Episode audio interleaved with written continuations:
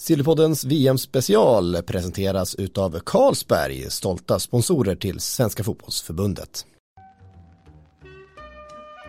In the supermarket you have eggs class 1, class 2, class 3. And some are more expensive than others and some give you better omelets. That's the wrong information. Wrong, wrong, wrong information. I didn't say that. That's the wrong information. Do you think I'm an idiot? Wrong, wrong, information. Now look at me when I talk to you. Your job is to tell the truth. That's the wrong information. Wrong, wrong information.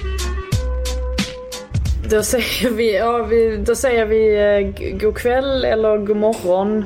Eller kanske Eh, godnatt. Eller kanske godnatt, precis. Ja, vi befinner oss i alla fall i Rennes den här gången och Sverige har precis slagit ut Tyskland ur eh, VM 2019. Man bryter alltså den här förbannelsen som har legat över det svenska landslaget sedan 1995 då man senast besegrade dem.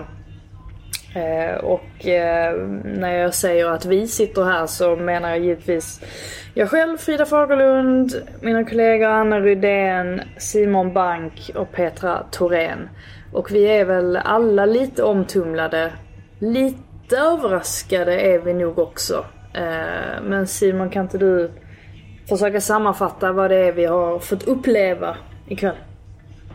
En bra, nära, perfekt svensk insats skulle jag säga. Inte så att det var tekniskt perfekt eller så men utifrån de kvaliteter som Sverige har så tycker jag att man är väldigt nära en maximal insats. Eh, vi vet att vi inte har de tekniskt skickligaste spelarna i den här turneringen. Vi vet att vi inte har det spelmässigt starkaste kollektivet. Men man visste vad man var bra på, man visste vad man var sämre på och man eh, lyckades eliminera sina brister och man lyckades lyfta sina styrkor, eh, det vill säga kontringsspelet eh, och få ut max.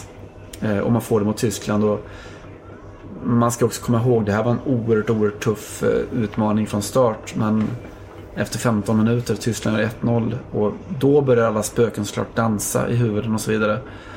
Men att därifrån ta sig till en, inte bara en vinst utan en dessutom synnerligen välförtjänt vinst, det tycker jag är en, eh, en av de riktigt stora svenska fotbollsprestationerna. Du satte ju soundtracket för dagen redan i bilen på väg till Rennes idag och landslaget verkar ju ha snappat upp det. Det är ju klart Ghostbusters-låten. Du kände det på dig någonstans? Ja, eller they weren't afraid of no ghosts i alla fall. Eh, jag tycker det var... Alltså, man tappar, lätt bort men det är så oerhört mentalt starkt det att, att vända matchen som de gör. Att det, spelarna, eh, ledarna är såklart oerhört trötta på att prata om att Sverige inte kan slå Tyskland. Men eh, att sen se efter en kvart att nej, det kanske inte är den här kvällen heller. Och sen så lyckas bli mästare över sitt eget öde tycker jag är oerhört starkt gjort. Peter, du har gjort några världsmästerskap i din karriär. Jag skulle säga att jag är gammal nu. Nej, men jag, jag tänkte referera till att du väl gjorde VM 95?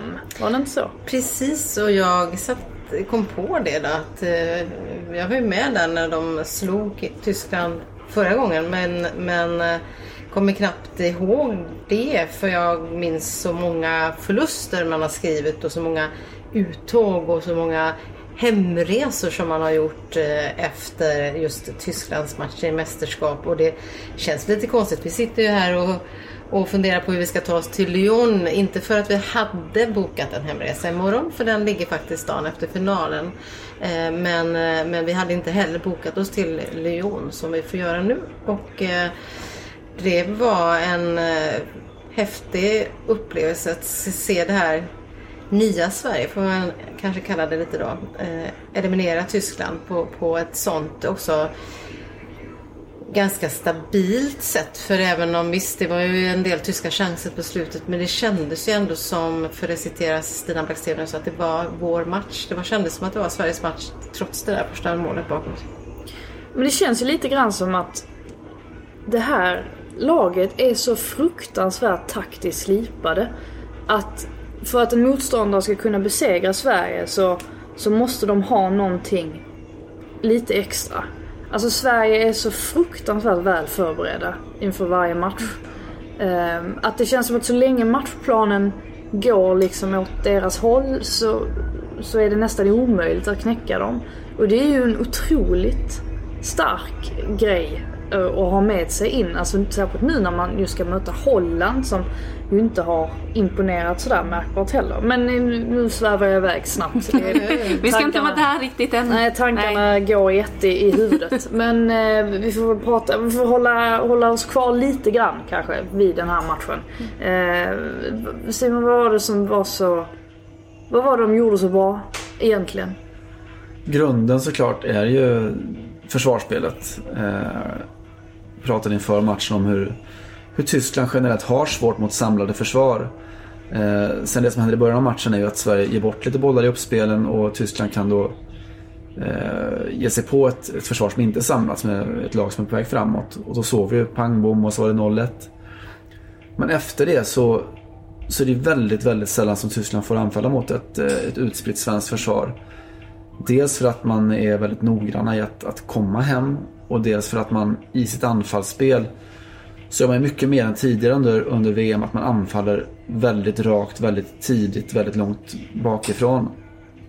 På ett sätt som Sverige, jag tror att Sverige riktigt kunde göra. Det är ganska bra bollar eh, djupt nerifrån och framförallt så, du pratar om liksom hur, hur väl förberedda Sverige är. Jag upplever att de har en extrem, jag vet inte om de har självförtroende, men de har definitivt ett förtroende för sin, sin matchplan.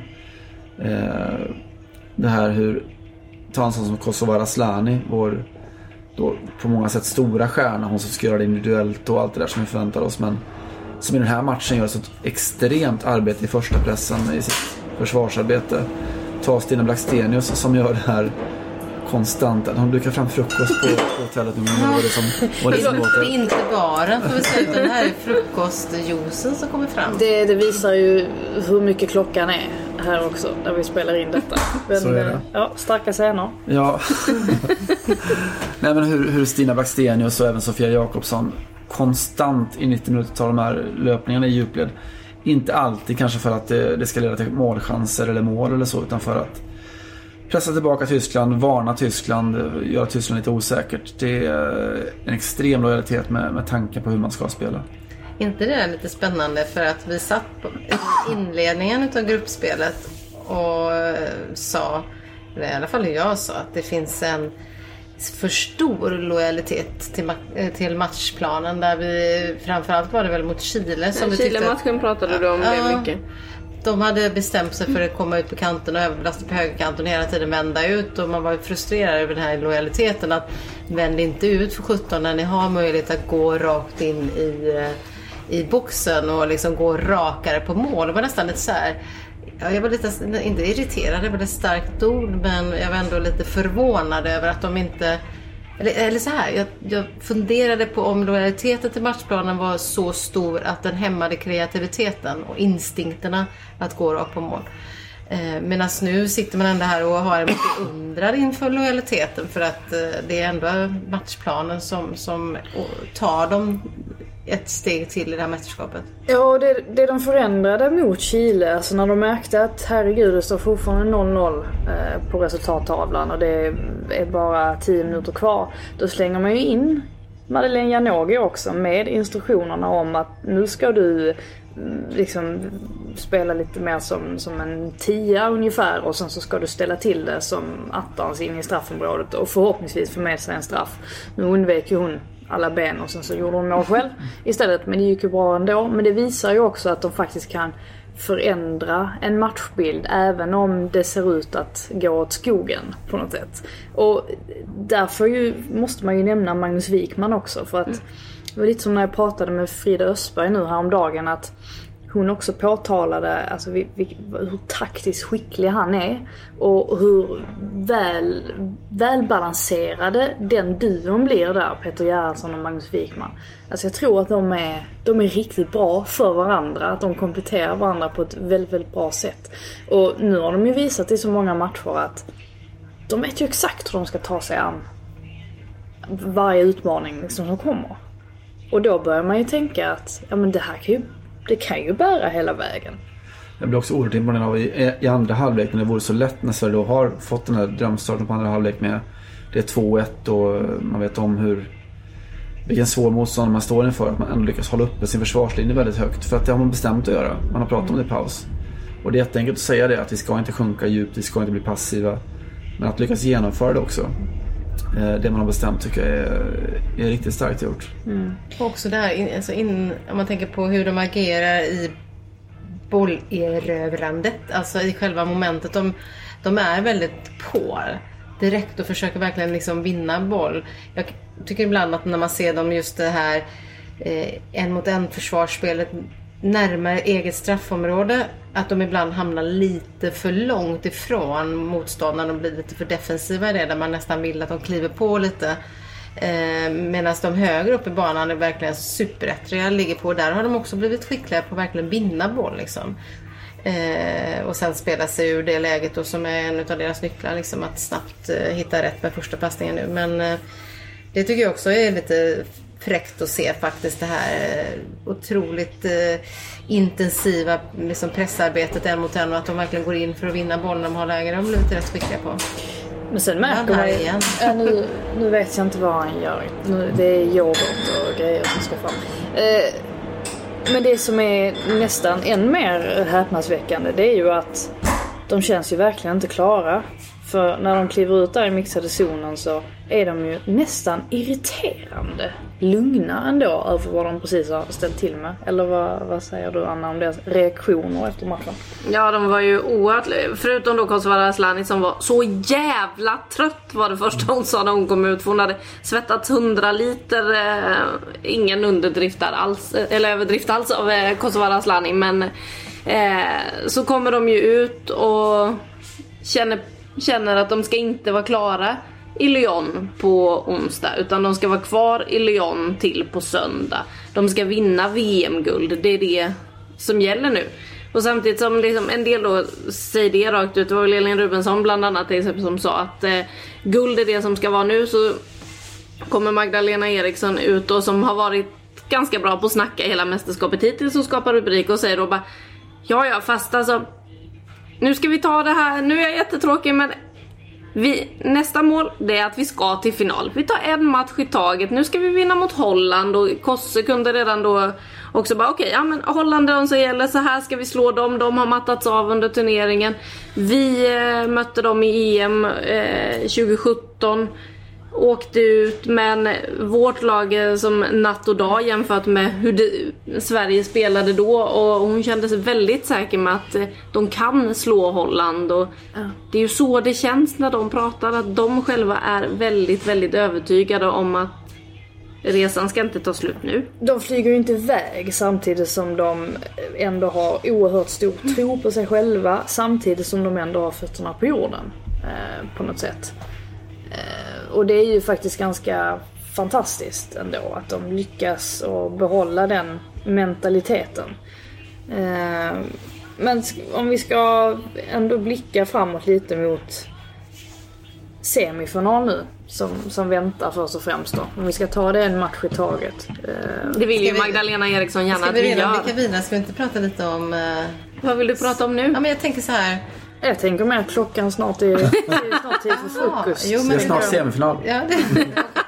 ja, men jag tänker bara ändå som spelare som Sofia Jakobsson som har haft en tung vinter i, i Montpellier liksom, där hon inte får så mycket speltid och Stina Blackstenius som, som lämnade Montpellier eh, och flyttade hem för att finna liksom, ett avstamp och klara av ett eh, Jesper Frida. Ja men ursäkta, jag, Nej, jag skojar. jag dolde den. Men jag bara tänker så här, det är intressant att höra vad ni liksom ser ändå på den förvandlingen som, som båda de två egentligen har gått igenom. Och Fridolina Rolfö, hon har haft mer liksom, skadebekymmer då. Men just de här eh, två spelarna som ändå haft rätt eh, mycket motgång rent eh, mentalt kan man säga. Liksom haft, Sofia har haft en tuff tid eh, också privat då. Att de ändå liksom kan stå upp nu, det kände vi inte efter första, andra matchen, ja, efter första matchen framförallt. Eller? Det, ser, det ser ju, syns ju på Stina Blackstenius att hon har blivit flera kilo lättare. Den där tyngden som var på axlarna innan. Nu går hon ju direkt mot mål. Nu trycker hon på, hon pressar, hon springer i rätt lägen och stressar. Det är lite som att man har släppt lös vilddjuret Ja. inom henne faktiskt. Jag tyckte man såg det flera gånger också. Hon fullföljde löpningar på ett sätt. Och just det här att hon, hon nästan liksom knuffar undan tyskarna på ett sätt som... Där ser man ju tydlig skillnad när hon är i form och när hon är ur form. Alltså att då, väldig kontrast där. Det var en löpning i andra halvlek där och där hon gjorde det fullfartslöpning. Mm. Hon var ett litet monster i den här kampen. Och det gillar man ju att se. Ja men verkligen. Och det är ju det man behöver nu om Jag- man ska bära. Jag tror också det, att det är spelare, om vi pratar om Stina Blackstenius och Sofia Jakobsson, så är det spelare som är som mår oerhört bra av att det finns en sån trygghet i sättet att, att spela på. Deras uppgift är i princip gå in och spring. Eh, Gå in och utmana, gå in och eh, vad säger fotbollstränaren? Ställ frågor. De behöver inte fundera så oerhört mycket på vad de gör utan in och spring. Spring i djupled, visa, var tydligare löpningar. I Sofia Jakobssons fall, utmana din motståndare. Eh, Jag tror att de är jättebra av det, att det finns en sån trygghet i den här gruppen i sättet som man vill spela på. Ska jag kanske slänga in en liten hyllning och eller liten, en stor hyllning till Linda Sembrant också som gör en fantastisk klämma. Montpellier. Också Montpellier. Det är, hon verkar ju inte trivas där heller höll jag på att säga. Men hon är ju också på, på språng därifrån. Många som vill lämna Montpellier. Ja, men hon, såklart blir det ju gräddet på moset är ju förstås den här framspelningen då till 1-0 målet som ju är klockren. Ehm, och det, det verkar ju som att det var meningen också att den skulle bli så perfekt. Vad man hörde när man pratade med henne efter matchen. Ja, den är jättefin. Hon, hon var ju försvarschefen i den här matchen. Så, så tycker jag att vi före matchen pratat oerhört mycket om värmen. Alltså det är på ett, en bra bit över 30 grader och det är en, en bastu som de spelar i. Nilla Fischer, eh, vältränad naturligtvis, eh, får kramp efter en timme. Och hon har inte sprungit mest i det svenska laget. Den har väl Blackstenius och Sofia Jakobsen i vanlig ordning gjort. Eh, och då kör de en halvtimme till med maxlöpningar. Eh, det är ju...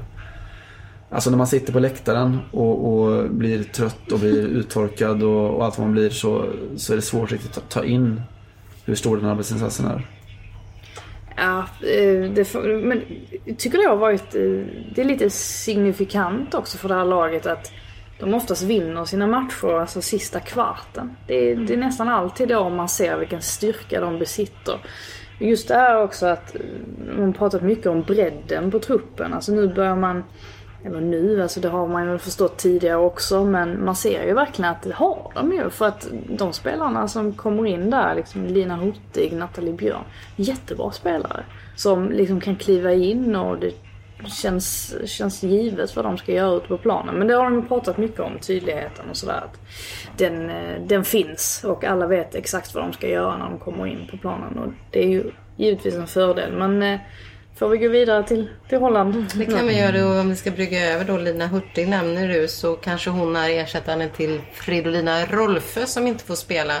Hon var ju eh, förstörd efteråt eftersom hon fick en, eh, hon fick ju en, en varning till då så hon är avstängd i matchen.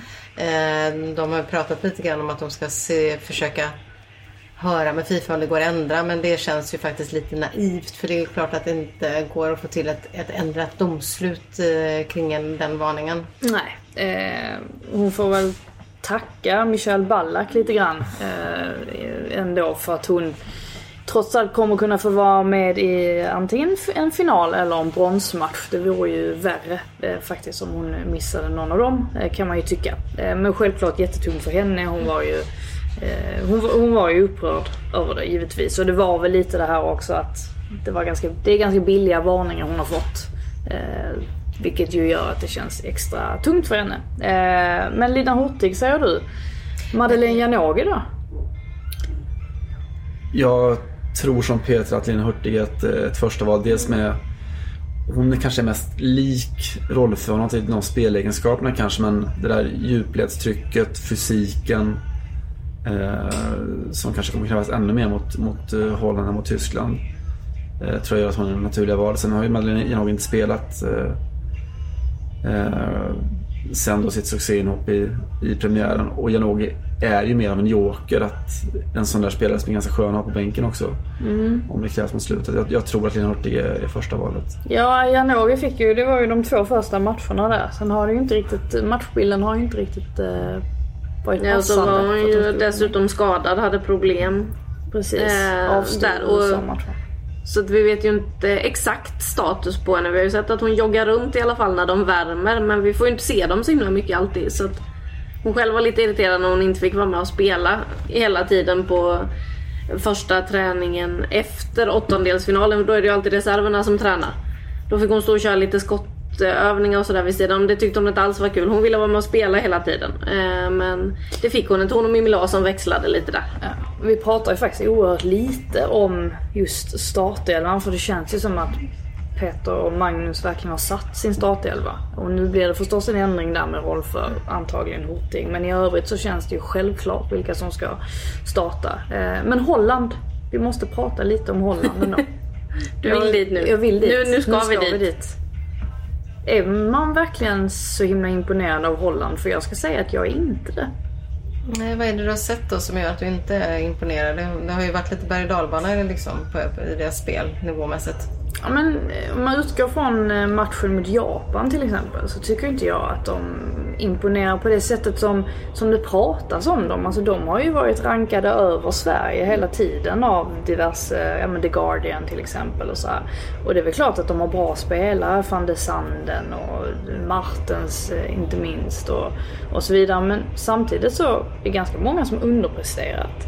Van de Sanden har ju blivit utbytt i nästan alla matcher ändå.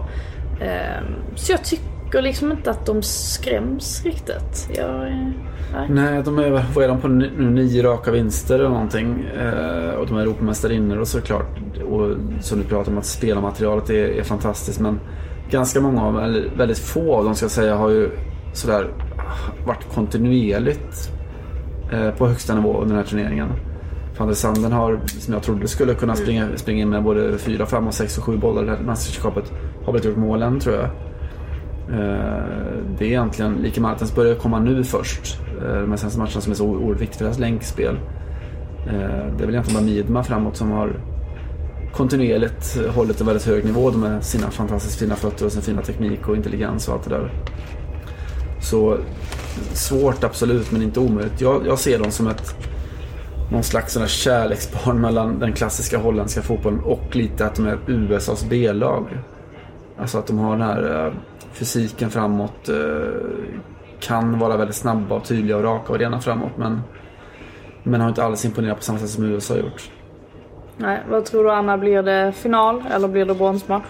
Det kan man ju då redan läsa i vår VM-bibel här va. Det blir ju final för Sverige. Det bestämde jag ju mig tidigt för. Men eh, jag, jag tror att det blir final. Jag tror att Sverige slår Holland. Jag är inne på samma linje. Jag tycker inte de har imponerat så mycket som jag trodde att de skulle göra. Och eh, med tanke på hur bra Sverige lyckas scouta sina motståndare och ha stenkoll på vad de ska göra. Magdalena Eriksson sa till exempel i mixaden, hon har ju stenkoll på van de Sanden då, vad hon kan göra. Hon sa hon är otroligt lättläst. Det som är jobbigt är bara att hon är så jävla bra på allt det hon gör. Så att hon gör det så bra. Men de har ju koll och med tanke på hur fokuserade de är och deras tro på att de kommer kunna slå Holland. Det tror jag väger ganska tungt i det här läget om man ser till hur det såg ut idag. Så att ja, nej men vi kan väl stanna i Lyon en vecka. Det tycker jag känns härligt. Eller hur Frida?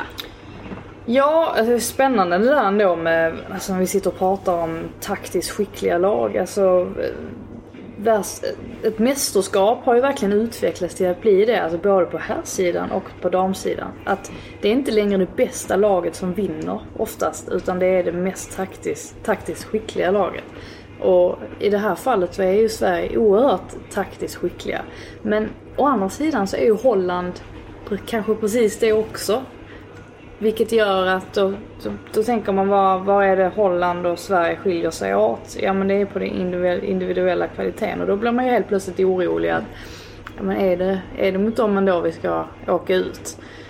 Så jag tror väl att det kommer bli en väldigt, väldigt jämn match. Mm. Men jag eh, fortsätter gå på Sverige-linjen för jag känner att det kommer bli jobbigare rent logistiskt att åka ner till Nice för bronsmatch. Så jag stannar gärna i Lyon en vecka. Sen kommer det säkert bli en väldigt böljande match. Och det är ju ett spel som kan gynna eh, de svenska, det svenska laget med tanke på liksom snabbheten hos just eh, Blackstenius och Sofia Jakobsson som vi har nämnt. Eh, och där kanske Holland inte är lika vassa heller försvarsmässigt. Eh, eh, då, utan det finns ytor, det kommer finnas ytor, det kommer finnas möjligheter. Med det sagt så är ju de också, deras styrka är också den liksom, snabbheten offensivt. Och, Tyskorna var ju inte så snabba idag. De hotar inte med den snabbheten. Och jag, jag säger det igen som, som inför mästerskapet att känslan är ändå att när det svenska... Alltså nu stör de dem högt upp och de inte liksom får komma till snabbheten så är det en sak. Men när Sverige får liksom möta väldigt snabba spelare så har de fortfarande lite problem försvarsmässigt. Och det är väl kanske det som, som man kommer få möta då. Och ställas på sin spets mot Holland. Och det kan jag bara känna är lite kan bli en väldigt öppen match, kan tala för Sverige men det kan också vara det som talar mot Sverige. Mm. Simon, vad kan du se in i framtiden? Och... Ja, jag såg ju att Sverige hade ungefär en chans på fem mot Tyskland så jag ska väl bara hålla käften egentligen. eh, det man kan säga om Holland är att de släpper in mål. Eh, de gör det, de är, är sårbara defensivt. Eh, den stora uppgiften, alltså Tyskland utan Marochan var ju inte så duktiga på att spela in i mitten. Eh, nu möter vi Holland med Sherida Spitze som, som jag tror att det var, man har spelat fram till fyra mål på tre matcher. Eh, spelat fram till båda, båda deras mål nu i, i kvartsfinalen. Eh, tuff uppgift för, för Rubensson och Caroline Seger där inne. Eh, en annan sorts utmaning än, än Sverige ställts, för, ställs mot så här långt. Eh, men det vore mer främmande att räkna bort dem. Jag, tycker, jag har samma känsla som ni, som ni har. Alltså när man ser Peter Gerhardsson efter matchen. Det är inga stora gester. Det är sammanbitet, det är kepsen ner i pannan och sen så går man av och så pratar man fortfarande om att målsättningen med VM är att vinna sista matchen. Eh, så, eh, och det skulle betyda att Sverige tog medalj i så fall. Eh, men det är, ger ingen, ingen ledtråd inför just den här matchen. De kan ju både förlora och vinna den här matchen. Eh, och ändå vinna sista matchen i mästerskapet. Men det man kan slå fast är att det kommer krävas en ungefär lika bra insats som, gjorde som Sverige gjorde idag om man ska ta sig till final. Och snart har ju faktiskt Peter Gerhardsson firat klart. 01.37 slutade han fira åttondels finalvinsten mot Kanada. Så att snart är den, det firandet över. En sak som man kan notera med. Ja, Det är ju att Caroline Seger kommer att göra sin 200 landskamp i VM. Just det. Hon är uppe på mäktigt. 198 nu. 199 blir det semifinalen. Och 200 i en final eller en bronsmatch. Alltså det är så Jag blev påminn om det i, i mixade zonen och blev väldigt, väldigt glad över insikten som hon fick där och då. Ja, det, det, det får man ju lugnt konstatera att man unnar henne som lagkapten och den fantastiska människa hon är överlag. Att hon ska få, få göra, göra det. Och allra helst i Lyon. Ja. I finalen. Precis. Ja. Allra helst i Lyon i finalen. Snälla låt det nu bli så. Så blir vi alla glada och nöjda. Ehm, ja. jag tänkte, är det nu du ska runda av det här på jag tänkte jag skulle få, få, få till en bra sammanfattning men eh, jag har inte så mycket kvar i huvudet faktiskt. Det är, mina påsar är nog djup under ögonen är nog djupare än någonsin vid det här laget. De lär inte bli mindre de kommande dagarna men det är kul. Eh, det här. Vi, är det någon som har något, något uh, någon sista liten grej att säga eller ska vi stänga den här butiken? Jag tycker vi packar ihop och rullar mot Lyon, eller? Det gör vi med en OS-plats i bagaget får man säga också då. Var bra du fick in det där Tokyo! på slutet. Tokyo blir det ja. Jag tänker och, på dig. Eh, Hedvig Lindahl är i alla fall klar för det är laget för hennes fru vill absolut inte ha henne hemma eh, nästa sommar. Plus att hon ville besöka Tokyo också. Så att Hedvig Lindahl är med, vi får se, vi får se om de Kossa har andra... bestämt att ingen annan får gå i pension ur det här laget för de behövs. Ja, jag tänkte precis säga att vi får se vilka andra som hänger på. Eh, Men det lär väl vara eh, ungefär liknande lag skulle man nog våga sig på och gissa ändå som vi får se den här sommaren. Men eh, det tar vi då. Först ska vi spela semifinal. Så ses vi där.